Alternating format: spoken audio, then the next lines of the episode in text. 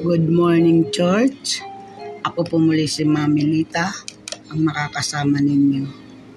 Ngayon, Friday morning, bago po tayo dumako sa ating pagninilay-nilay sa salita ng ating Panginoon, tayo po muna ay manalangin.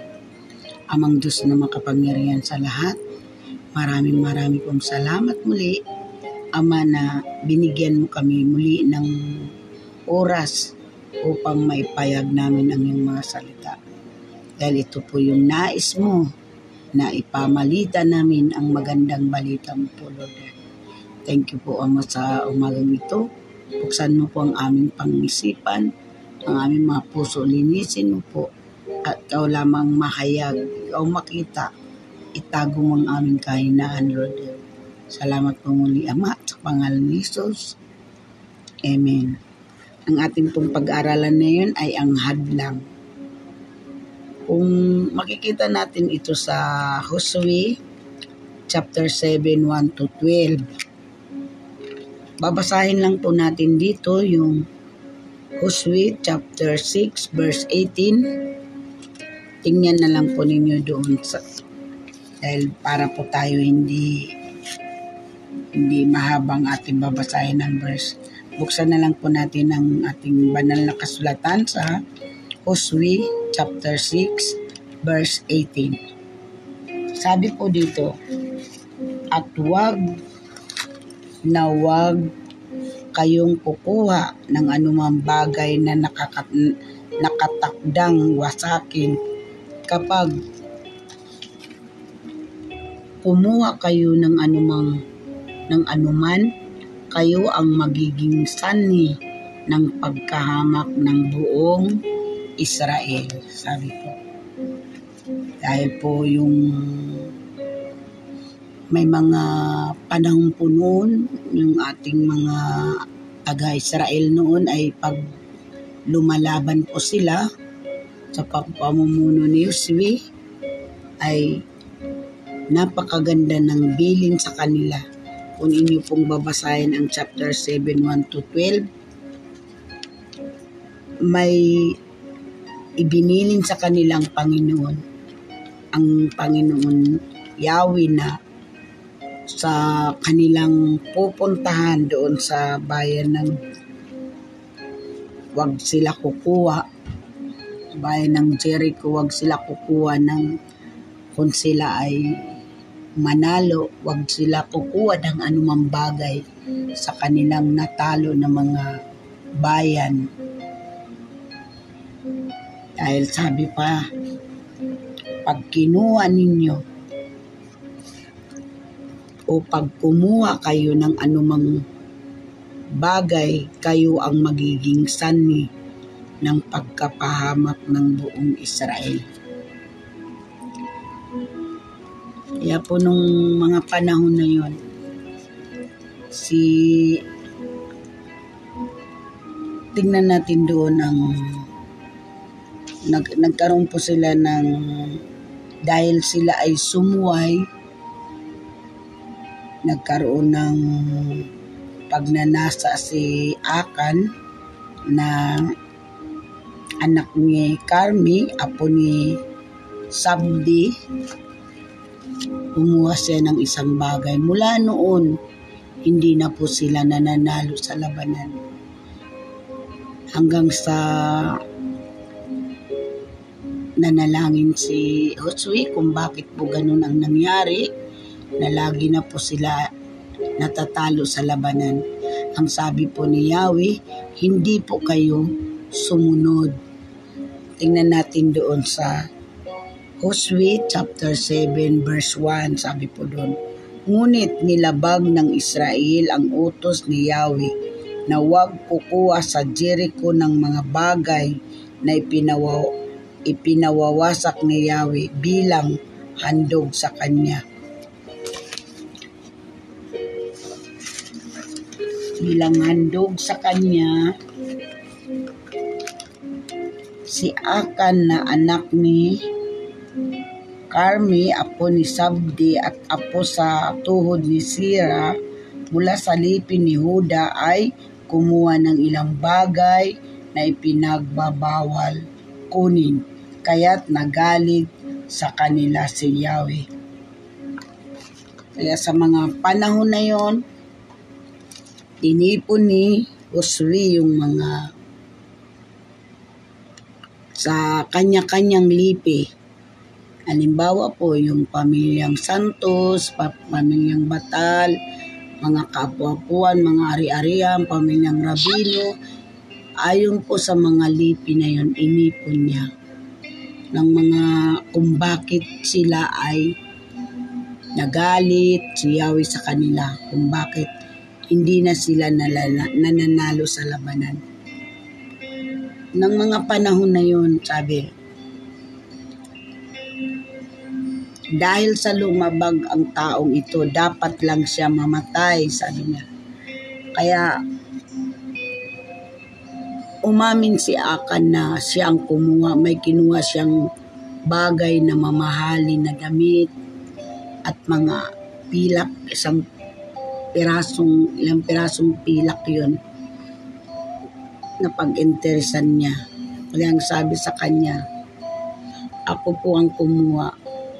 Kaya mula ng ng araw na yun na umamin si Akan, dahil hindi na po talaga nananalo ang Israel, nandun na po yung lagi nil sila na tatalo sa labanan. Dahil mayroon isang tao na hindi sumunod sa kanyang pinag-uutos na huwag kumuha ng anumang mga bagay.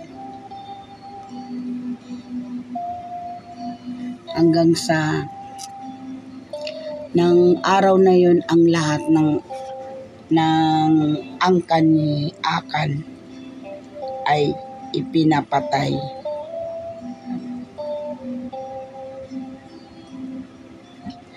dahil ipinagsisigawan na nagkasala ang bayan Israel. Kaya po, tinawag ang lipi ni Huda, sabi dito sa 17 ng 7, sabi niya. Sin- tinawag ang sambahayan ni Sabdi at napi, napili si Akan na anak ni Carmi at apo ni sa dinanak ni Sarah. At sinabi ni Jose kay Akan, anak, nasa harapan ka.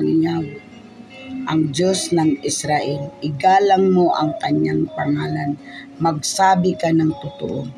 Huwag kang magkakaila ng anuman. Ano ang ginawa mo?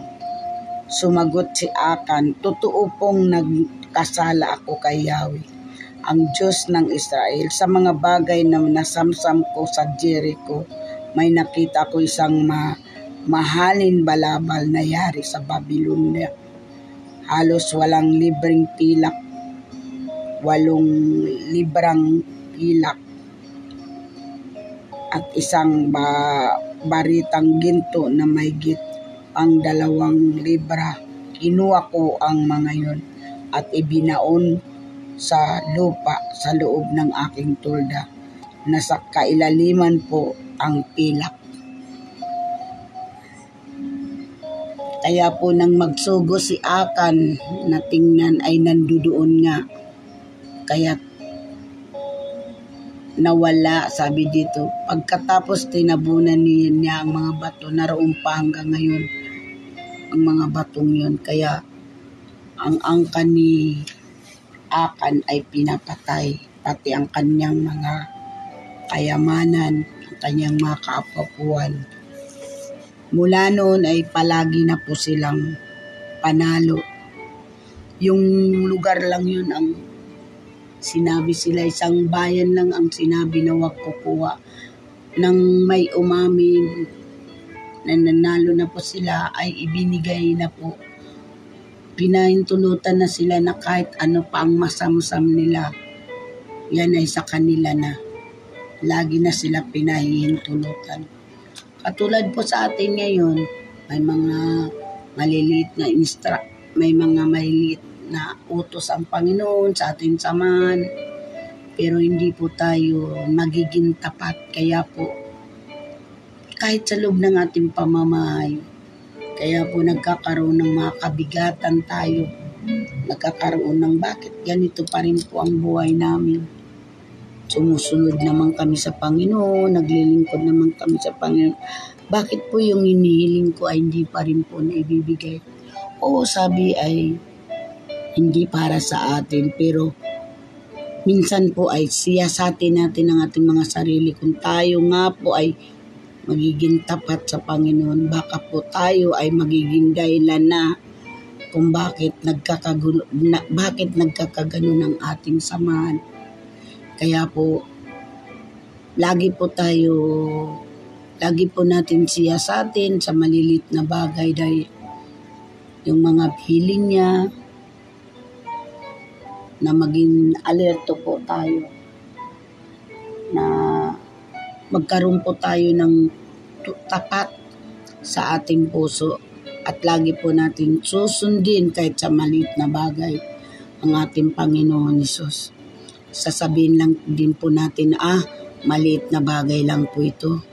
At mapapatawad naman po ako kasi ano, maano siya, mayaman sa sa awa. Mauunawaan po naman niya ako. Hindi po sa ganun. Lagi po natin tatandaan sa maliit man o malaking bagay na yun, parehas lang po ang katulad. Kaya po kung ano man po ang mga binibigay sa atin ng babala ng ating Panginoon, kahit po siya ay ang kanyang grace ay napaka sufficient para sa atin ay di pa rin po tayo, sumunod pa rin po tayo para po magiging magaan sa loob ng pamamahay, lalo po sa ating mga anak, nakikita tayo na tayo lang pang binabantayan na kahit mali na sila, ibabalik pa rin po sa atin na yan, pa, yan po ba mama ay lagi ka nagsasamba. Minsan napupunlaan yung yung ating samahan. Pag minsan ay nagkakamali tayo sa ating pananalita sa ating mga anak. Kaya maging alerto po tayo. Uh, dito po ako magtatapos. Lagi po natin tandaan ang kanyang mga bilin sa atin na sabi po dito huwag po tayo maging sanhi o maging hadlang sabi pa dito nasabi dito tulad ni Akan maaring hindi natin iniisip ang epekto ng ating kasalanan sa ibang tao lalo na sa ating relasyon sa Diyos ang pagkilala kay Jesus bilang ating Panginoon ang pag-amin sa ating kasalanan at paghingi ng tawad ay mahalagang pundasyon sa ating relasyon sa Diyos at sa ibang tao. Kayang linisin ng Diyos ang ating puso mula sa kasalanan sumisira sa ating relasyon sa Kanya at sa ibang tao. Yun po lagi ang ating tatandaan.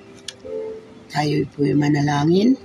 Ama, marami pong salamat, Lord God, na patuloy mo po kami binigyan muli ng panibagong aral sa aming buhay, panibagong pag-asa namin na ikaw lamang ang aming pag-asa sa araw-araw. Salamat muli, Ama, na binigyan mo na naman po kami ng, ng panibagong mapag aaralan upang maipabahagi namin sa aming mahal sa buhay. Marami pong salamat sa iyong mga tagapakinig. Ikaw po, Lord, ang nakakaalam sa kanilang mga puso. Lagi po, lagi ko po sila sa iyo inilalapit, Lord God, ang kanilang mga soliranin sa umagang ito. Maging ang iyong abang lingkod, salamat sa pagbibigay mo ng bukas at malinis na puso na patuloy mo po nililinis araw-araw. Bigyan mo ako, Lord, ng mga kaalaman upang patuloy na maging maging handa ako, Lord, na dalangin ko po ay hindi ako maging isang isang pundasyon na maging hadlang o maging sanni sa ating kongregasyon ito. Dalangin ko po, Lord, na Patuloy mo pa ko bigyan ng kalakasan, katatagang kaalaman na nagmumula sa iyo lamang, Lord. Thank you po muli sa umagang ito, Lord, sa pangalan ni Jesus. Muli, para po doon sa atin announcement sa mga young pro, kung may mga prayer request po kayo, padala lamang po ninyo kay Jeannie Filia. At para po sa mga mamis and daddy, ipadala po ninyo kay Jimay Filia. Lagi po ninyo tatandaan, hindi lamang po mabuti ang Diyos, siya po ay excellent God.